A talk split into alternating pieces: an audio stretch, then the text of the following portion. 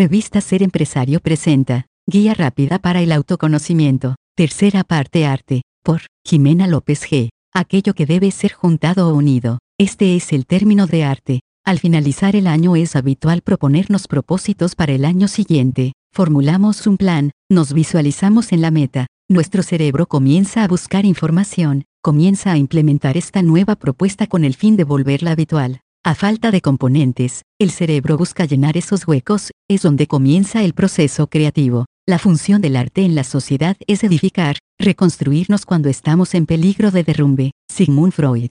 Al hablar de arte nuestro primer pensamiento podría ser el arte plástico, el arte en el que hago hincapié en este escrito es en el de nuestro ser, nuestro proceso y evolución. Anteriormente hemos hablado de lo que es nuestro inconsciente, el reconocer lo que nos conforma, a sí mismo también de lo arraigado y profundo de nuestro inconsciente que podríamos sentirlo como una pesadilla, que debe pasar por la mente de los artistas para crear lo que crean. La pintura es una de las expresiones artísticas más antiguas, era considerada como un oficio artesanal, se consideraba actividades artísticas las que estaban relacionadas con el intelecto. En la historia de la pintura cada periodo histórico tiene un estilo artístico distinto y con el paso del tiempo han surgido amplias vanguardias artísticas han ido desde lo inexpresivo hasta representar el drama, en el punto exacto de la emoción. Una obra muy conocida es la de Francisco José de Goya, Saturno devorando a su hijo. Según Freud la melancolía y la destrucción están presentes en las conocidas pinturas negras. Desde el psicoanálisis el comerse a su hijo está relacionado como una figuración de la impotencia sexual.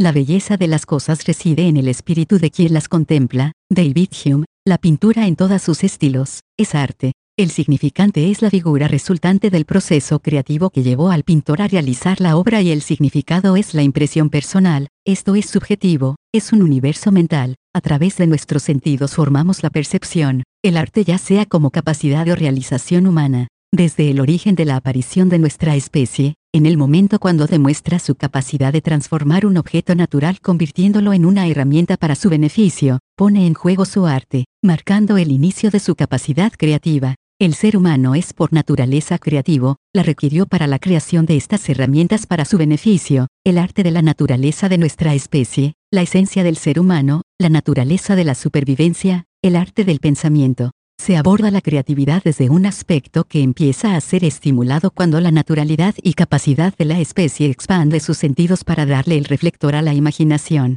Representar emociones complejas en una pintura o escultura se vuelve precioso. Como seres humanos buscamos la autorrealización, que podríamos creer que es la felicidad absoluta. Basándonos en la teoría de Maslow nos dice que para alcanzar este punto de cúspide de mayor nivel en la pirámide de necesidades, la persona goza de libertad e independencia y se suelen preocupar más en la resolución de problemas que de preocuparse por tenerlos. Alguna vez escuché la frase hallarte en el caos esto es un llamado a la vida, a lo impredecible, lo desordenado y difícil de entender, una vez asimilados, trae consigo una visión distinta, otra perspectiva, la búsqueda obsesiva de la felicidad y del conformismo a expensas de nuestra libertad e individualidad. Una dictadura perfecta tendría la apariencia de una democracia pero sería básicamente una prisión sin muros en la que los presos ni siquiera soñaban con escapar. Aldous Huxley el arte de observar nuestro ser sin prejuicio, donde lo que nos conforma reluce, donde en nuestra intimidad el espejo de nuestro ser es más claro y hay balance en el bien y el mal, en la naturaleza de la humanidad donde las lecciones más grandes de nuestra vida han sido en los momentos más oscuros. Copyright 2024, Grupo Editorial Ser Empresario, todos los derechos reservados. Toda opinión expresada en los diversos contenidos de esta revista o podcast es responsabilidad de quien la manifiesta y no reflejan necesariamente la postura de esta casa editorial.